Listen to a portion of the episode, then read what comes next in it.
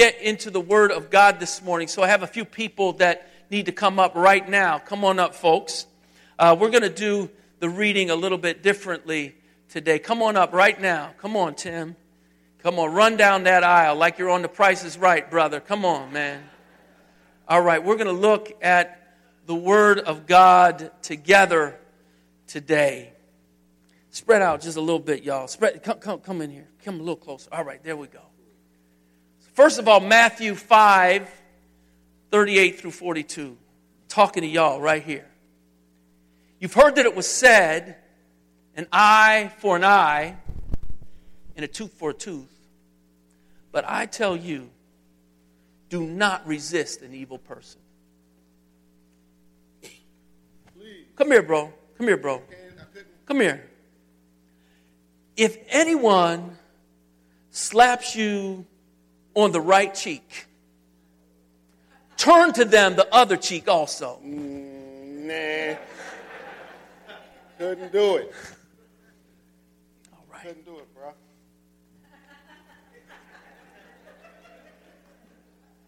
Rose, come right here. Rose, if anyone wants to sue you and take your shirt, hand over your coat as well. No. Not for me. All right. Ginger, if anyone forces you to go one mile, go with them two miles. ¿Está loco? Tim, brother, give to the one who asks you, and do not turn away from, from the one who wants to borrow from you. Sorry, man. I, got bills of my own to pay. I can't afford anything but for myself. Sorry, man. It's too steep.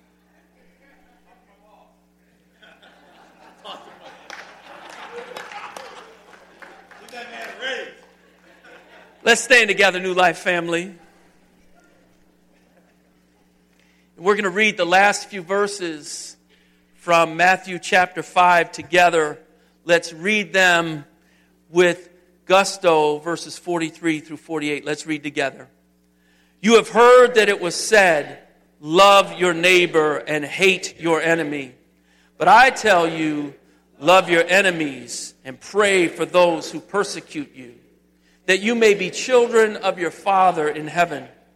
He causes his sun to rise on the evil and the good, and sends rain on the righteous and the unrighteous. If you love those who love you, what reward will you get? Are not even the tax collectors doing that? And if you greet only your own people, what are you doing more than others? Do not even pagans do that? Be perfect, therefore, as your heavenly Father is perfect. Today, the message from the Word of God is the call to perfection. Call to perfection. Let's pray. Father, we pray that you will work through your Word and by your Spirit to call your people, Lord God, to that place that you would have us to transform our lives and make us more like Jesus. Lord, use the next few minutes of this time for your glorious and good purpose among your people. We pray it in Jesus' name. Amen. You may be seated. One of my favorite movies is Remember the Titans. How many people know that movie? I love that movie. Um, it's a great movie about a school that in the early 70s is integrating. A white school is integrating with a, a black school, and this is not usual in the nation until this time, but the school integrates, and it's the story of the football team actually coming together uh, in that time. And there are two main characters among the players. Two of the main characters. One is Gary Bertier. He's a white player. The other is Julius Campbell. He is a black player. And they're both on the defense and they're like all stars, all state level players. And at the beginning of the movie, they're at each other's neck. They can't stand one another. The court, the coach is forcing them to come together. They don't want any parts of it. But what happens during the course of the movie is that they come together in this deep level of friendship and this team comes together and the community in some ways even becomes, begins to come together and this wonderful thing is happening. And the coach is stressing throughout the movie that he is calling this team to be a perfect team. And they win every game and they get to the state finals and they're playing this incredible team, TC Williams, with a legendary coach, Ed Henry, who's like this Hall of Fame coach. And the first half of the game goes on and the Titans can't do anything against this great team. And so at halftime, for the first time all year, Coach Herman Boone, played by Denzel Washington, I hope that's not why my wife likes this movie so much, but, but at halftime, for the first time, the coach, like, he lets the team off the hook and says, you know what? It's all right if we don't win this game. And at the end of his speech, he says these words. He says, win or lose, we're going to walk out of this stadium with our heads held high. Do your best. That's all anyone can ask for. And then Julius Campbell just stops the coach in the middle of his speech. He says these words No, it ain't, coach. All due respect, you demanded more of us. You demanded perfection. Now, I ain't saying that I'm perfect because I'm not. I ain't never going to be. None of us are. But we have won every single game we have played till now. So this team is perfect. We stepped out on that field that way tonight. And if it's all the same to you, Coach Boone, that's how we want to leave it. Somebody have a tissue right now? I just need a moment. Thank you, bro. Thank you, bro. Julius Campbell got it. The Titans got it. The coach had called them to perfection. But do you know today that Jesus Christ is calling you to perfection? Are you perfect? Of course not. But as a disciple of Jesus Christ, you and I are called to be progressively more and more and more like Jesus. Listen, brothers and sisters, we are not called as Christians just to become people who look at the laws in the Bible and say, well, if I'm doing this, that's not sin, is it? How close can I get to sin and it not be sin and I can live my life that way? God is calling us to something so much greater than that. God is calling us to the ethics of the kingdom of God. That's this whole passage we've been looking at in Matthew chapter 5. God is calling us by the new lawgiver, the perfect lawgiver, the final lawgiver, Jesus Christ. So he goes into today's text and he begins by looking at the Old Testament. This is the fifth time now that Jesus has said these words. You've heard that it was said. And he goes in verse 38 to say, eye for eye, and tooth for tooth. You've heard that it was said, eye for eye and tooth for tooth. That is a law in the Old Testament that's, that's done at least three different times. It's called the lex talionis. That's a fancy Latin name for the law of retaliation. And it's repeated three times in the Old Testament. Leviticus 24 20 adds before eye for eye, tooth for tooth, it says fracture for fracture. In other words, you break my leg, your leg gonna get broke. In Deuteronomy 19, it gets a little more tough even than that. He said it reads, Do not show pity. Life for life, eye for eye, tooth for tooth, hand for hand, foot for foot. The law was given to God's people in the context of the ancient Near East for a very specific reason. it was given in their judicial system so that there would be equity, fairness, and justice. Because believe it or not, in that day, many times justice was meted out according to a person's position, according to their statue, statue, uh, uh status, according to their wealth. So one person would be treated differently than another person because of the amount of money they had, because of their status, and that was going on. And God's law was simply to say, we turn a blind eye to all of those things. Let justice be done in such a way that it's the same for every person. It doesn't change. That was the beauty of this Old Testament law. It says you're not going to discriminate against someone who's a refugee. You're not going to discriminate against someone who's poor. You're not going to discriminate against someone who's without a home or without a family. They get the same justice that the king does. Everyone's treated the same way. That was the beauty of the law that God gave his people in the Old Testament. Obviously, we still got some issues with that in our day and age, don't we? We got a lot of issues with that. And as Christians, we should desire to see equity being done in our judicial system. But listen, that's not what Jesus is talking about in these verses. He's not talking about the judicial system itself. He's talking about the kingdom code of personal ethics. So I want you to turn to someone next to you and tell them, this is about the kingdom code. Tell someone, this is about the kingdom code. This is about how you govern your personal relationships. What was going on was people were taking this law, eye for eye, tooth for tooth, and they were applying it in their personal lives in such a way that I can now become judge, jury, and executioner of my, my friend, my neighbor, my coworker, whoever it is, I can mete out their punishment. It was never meant for that, and yet people took it that way. And what Jesus is saying in these verses totally turns that around. It turns it on its head.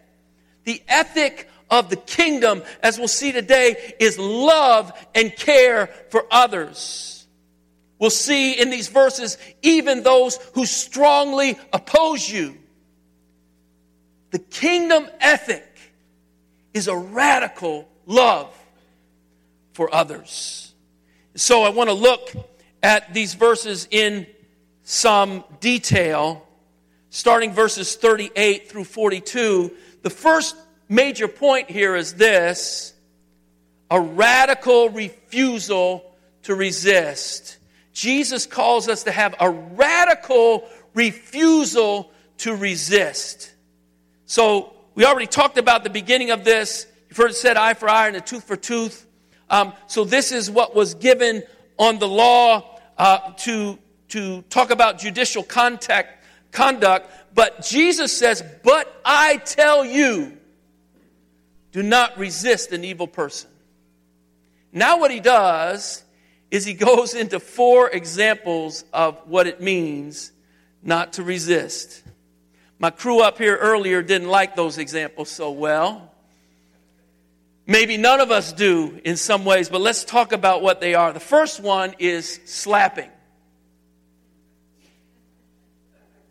That means an enduring insult or disrespect. Listen, people in Philadelphia every day lose their lives because someone's been disrespected. That happens, it's the code of the street. You can't get away with that. And it may be the code of the street for young people, but listen, I've been in corporate settings, I've been in church settings, I've been in all kind of settings, and although we may do it a different way, it's the code of this world in all kind of places. How dare you disrespect me?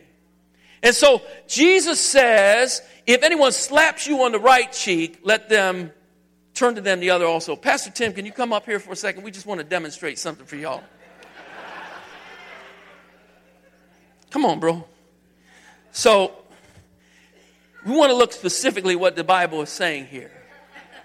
It says, if anyone slaps you on the right cheek, turn to them the other. Wait, hang on, bro. I gotta, I gotta brace myself. I gotta be ready. So, I want you to slap me on the right cheek. Come on, I, uh, you have permission. You ready? Yeah, I'm ready, Pastor ten. Ready? Yeah. Oh, Want another one? no. I do need to announce that there'll be a short meeting of the elders afterwards on a church discipline issue here at the church.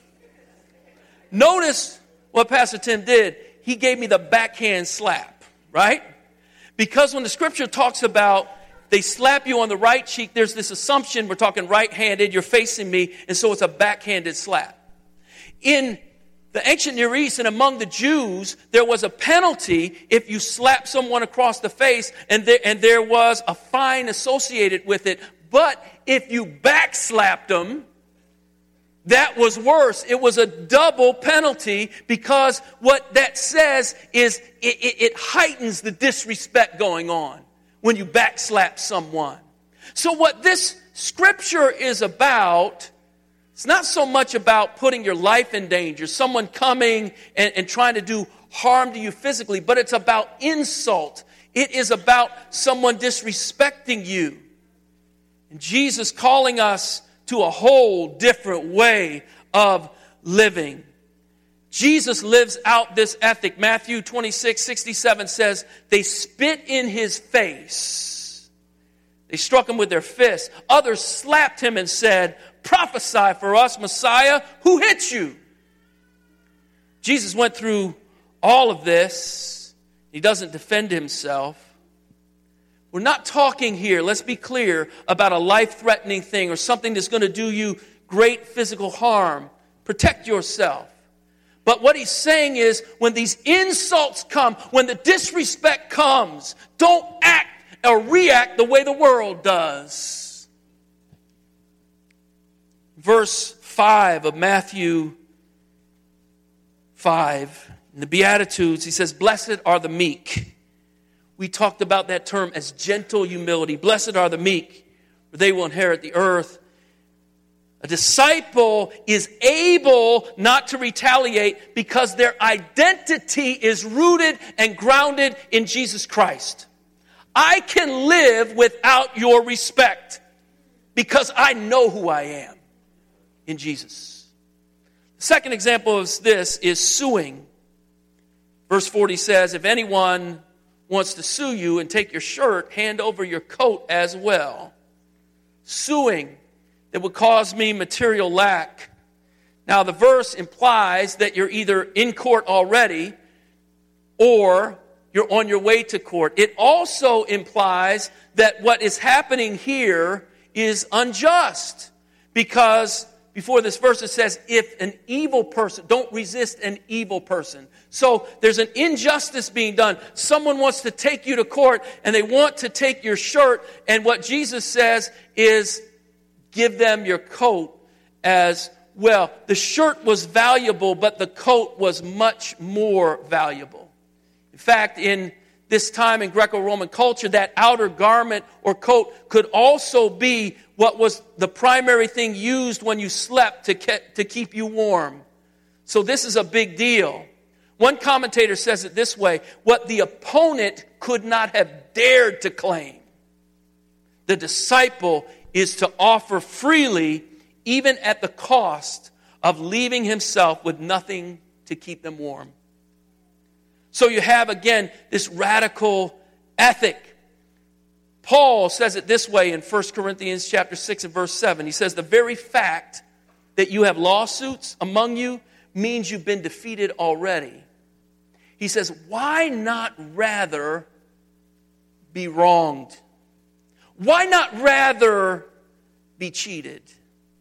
I wonder for how many of you you hear those words and say, Yeah, I want to be wronged. Yeah, cheat me. I'm good with that.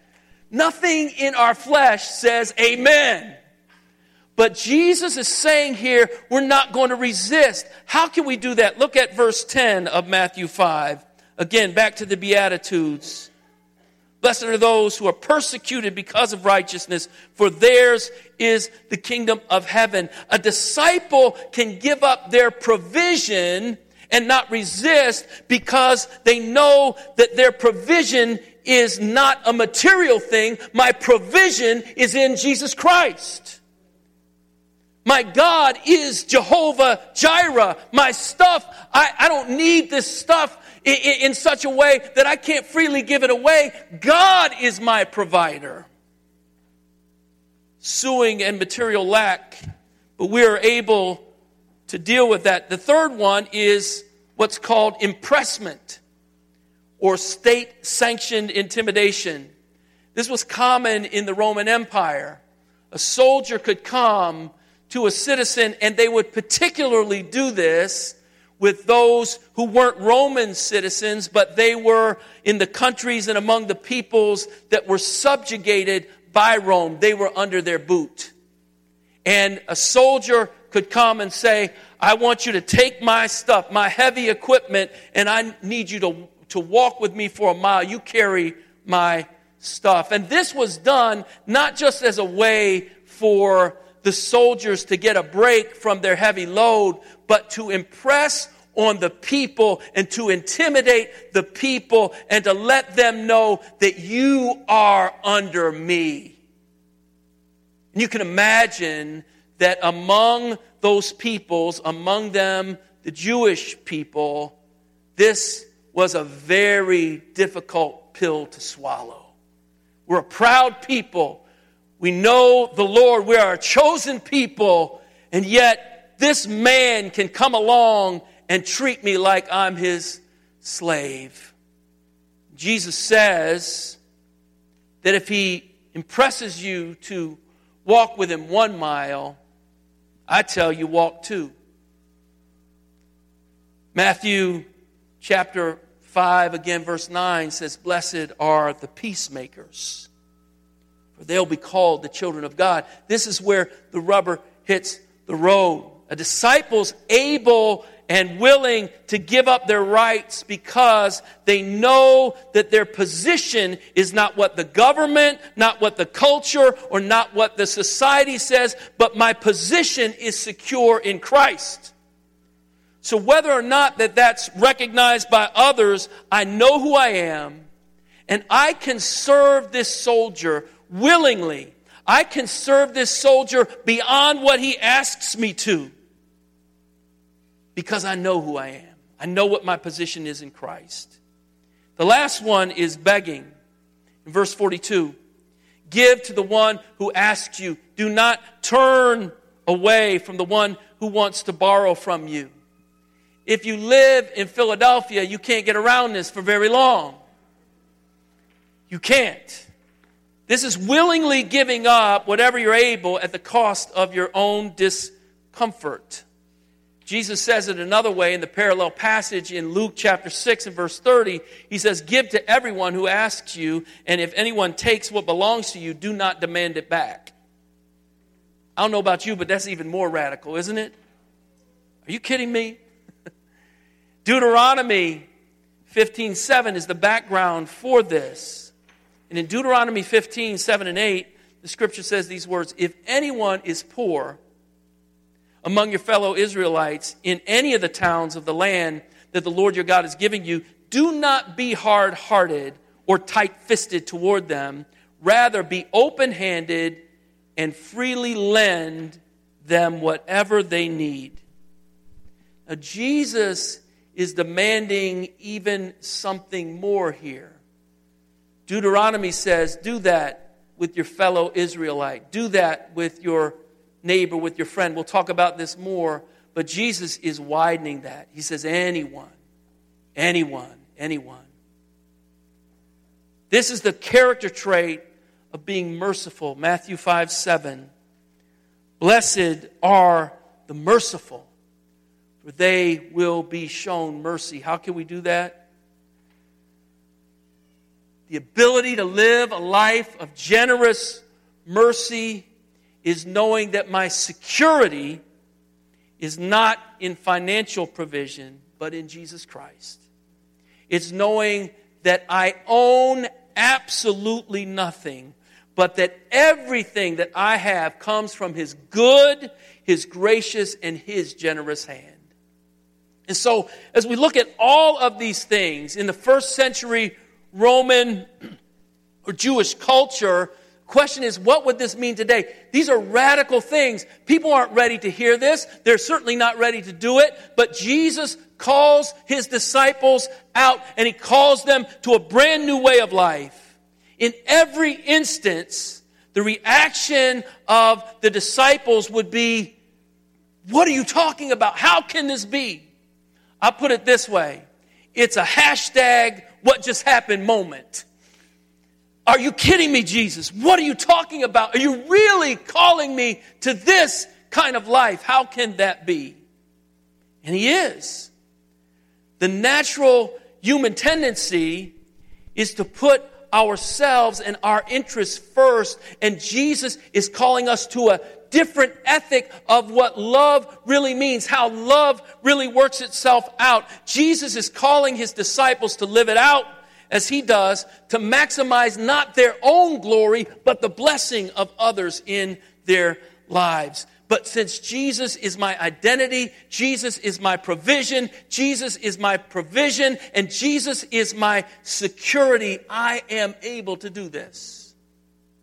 Living with a radical refusal to resist becomes a constant Evite to the world of unbelievers around us to see the beauty and the glory that's in Jesus Christ. It is a jarring way for the culture to see, for people to see that our God lives and our God loves. So let's talk about just a few practical ways that that can work itself out today. Number one, not taking what you could rightly claim.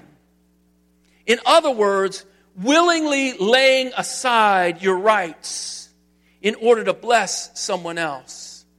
See, instead of having the mindset, how can I maximize all my blessings and benefits in my time in this world? It is an other centered mindset. Here's the question Am I a user of people for my glory and for my grandeur, or am I a blesser, one who's able to give? and bless others. Number two, planning robust giving and charity as an integral part of my life. Brothers and sisters, I hope you get this. This is the Christian life.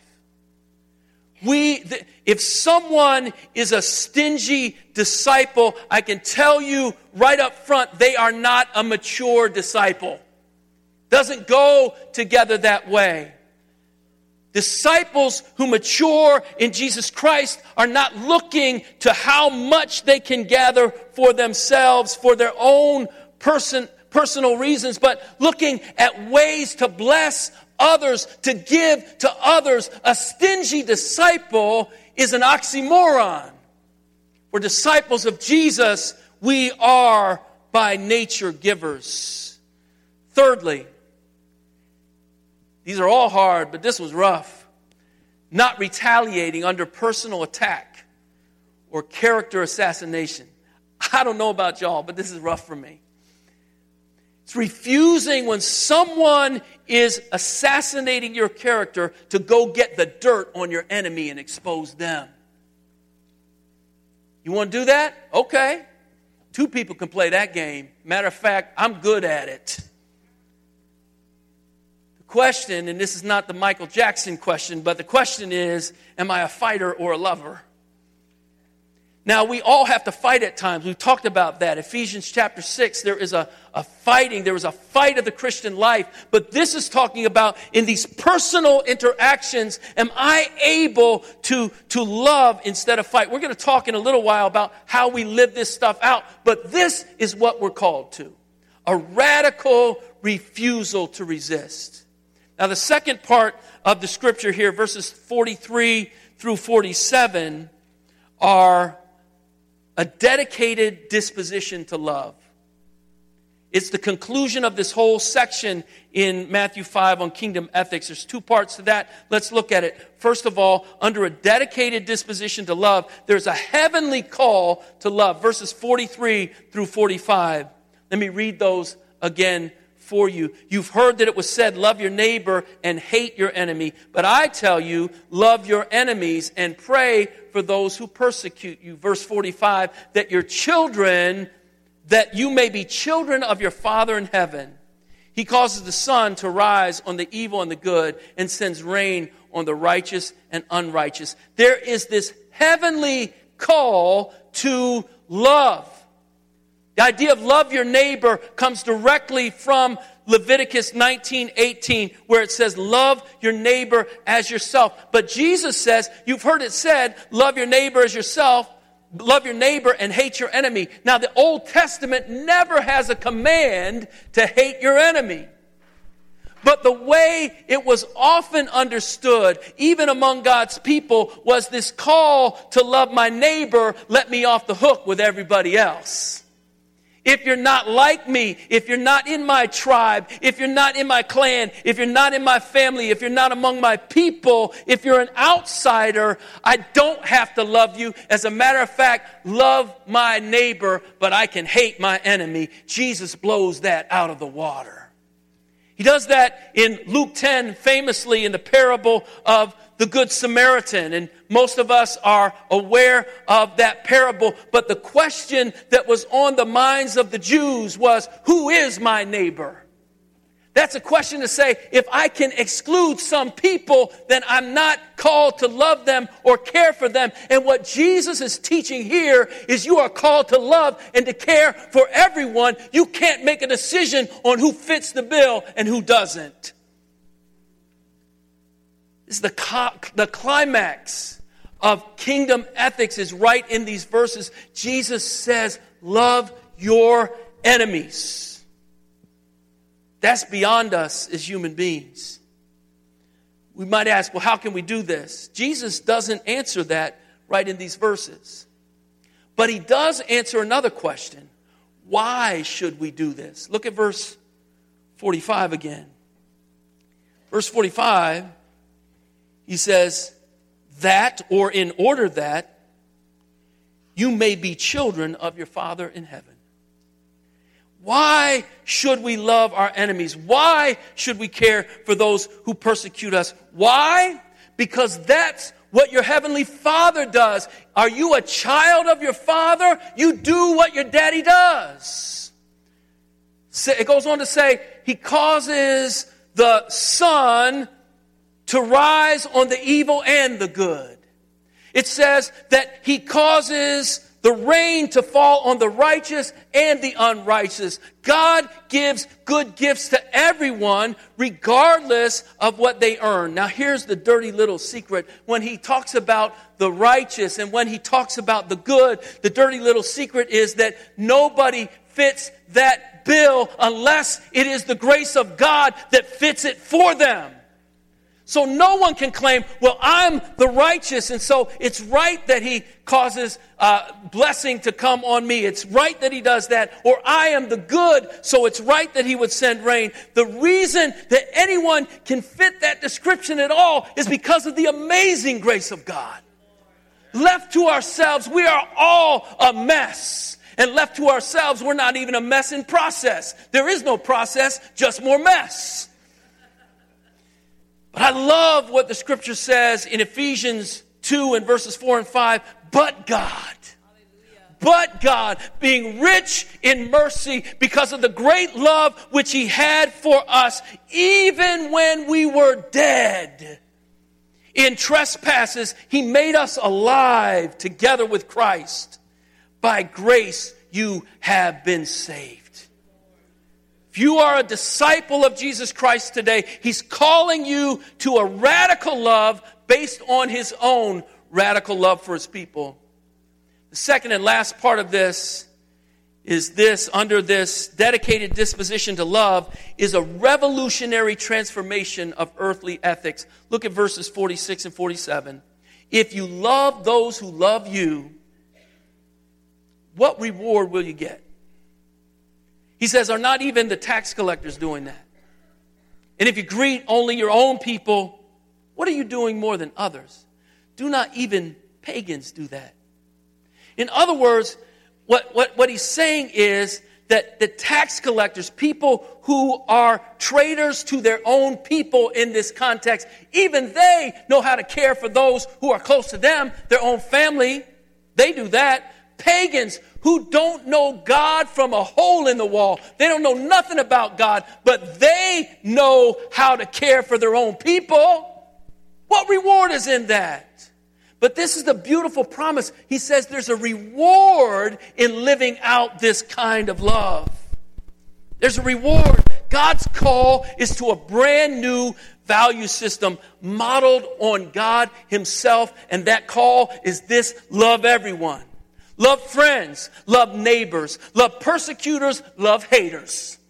Love supporters and detractors, love encouragers, love opposers. Jesus calls us to love everyone, period. That's where the reward is. Now, I've said it before. I don't know if this is hard for anyone else. Y'all look like y'all pretty holy folk here today. But I'm going to tell you, let me confess, this is hard for me. It's real hard. But here's a beautiful thing I'm finding out this is never going to come naturally in my life but I don't have to live according to what comes naturally. We have a supernatural, all powerful, almighty God. And when we look to that God, He empowers us to live out His will and His ethic in this world. So I want to turn, everyone turn for a moment with me to Ephesians chapter 2. So I want to look at three ways that can help us to actually live this out. The first is this from Ephesians 2 1 through 3, and that is remember where you came from. Ephesians 2, starting in verse 1, says, As for you, you were dead in your transgressions and sins, in which you lived according when you followed the ways of this world and the ruler of the kingdom of the air and the spirit who's at work among those who are disobedient and he says, All of us lived among them at one time, gratifying the cravings of our flesh and following its desires and thoughts. We were all in the same bucket, dead, separated from God, under the curse, but God came and rescued us. Remember where you came from. Don't think that you are anything apart from the power and the grace of God. Remember where you came from. You were never thebomb.com. You just weren't. Number two, remember who you owe.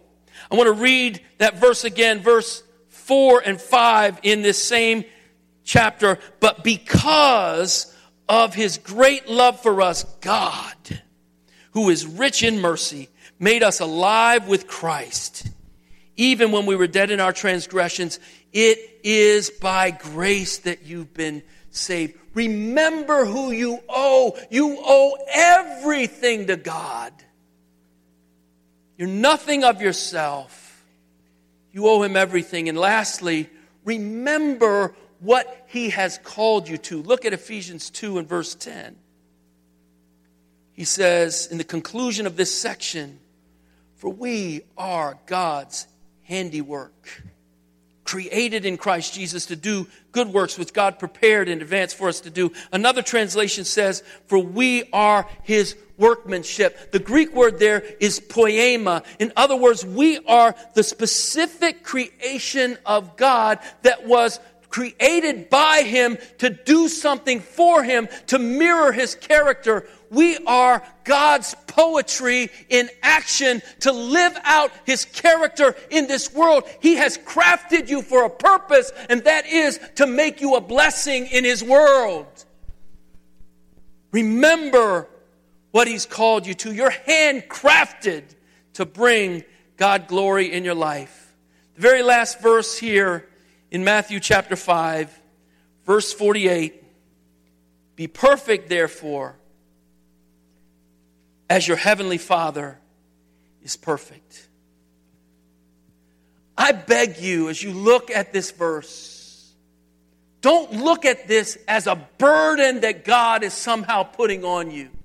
Jesus said, The Pharisees put a heavy yoke on you. They don't even do what they're telling you to do. They put on a heavy yoke, but he says in Matthew 11, But my yoke is easy, my burden is light.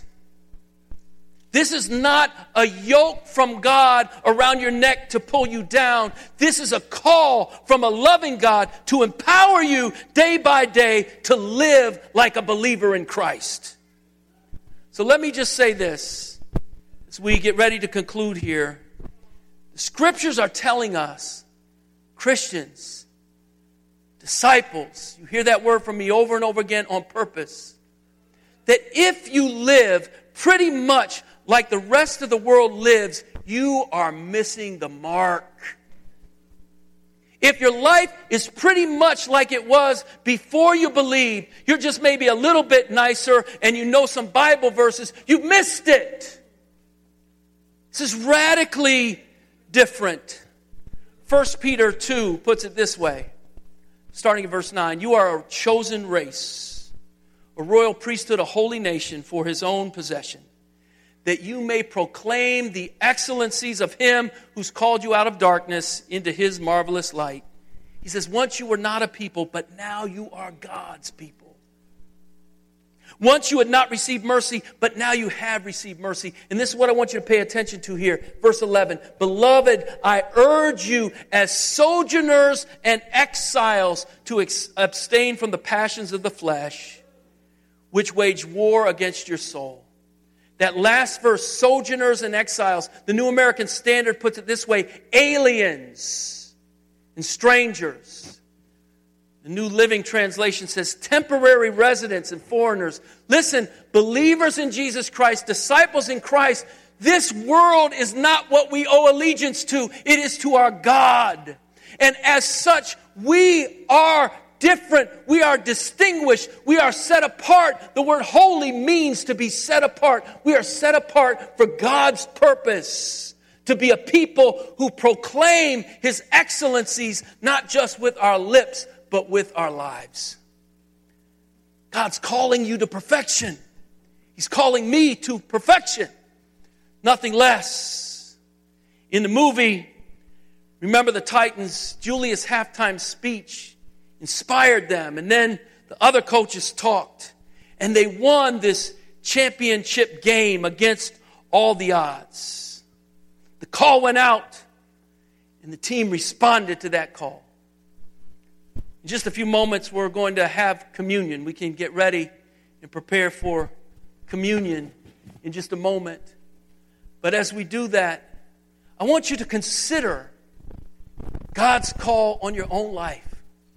Listen, a football team won a championship game. That's great. See a whole lot of Eagles shirts out here today, hoping they can win a game today. But the reality is what, what is critical is God is calling us to a life that is different, that is distinct, and that has a powerful impact for the name of Jesus. So as we take the elements, as we eat and drink today of the Lord's body and blood, we want to remember what God is calling us to today. Let me pray. Father, I thank you and I bless you for your good word that we receive from the Bible and what Matthew has written, what Jesus has said. I pray, Lord God, that you will continue to do your work powerfully in and through your people to the praise and to the glory of your great name. Have your way and be exalted in these things, we pray. In Jesus' name.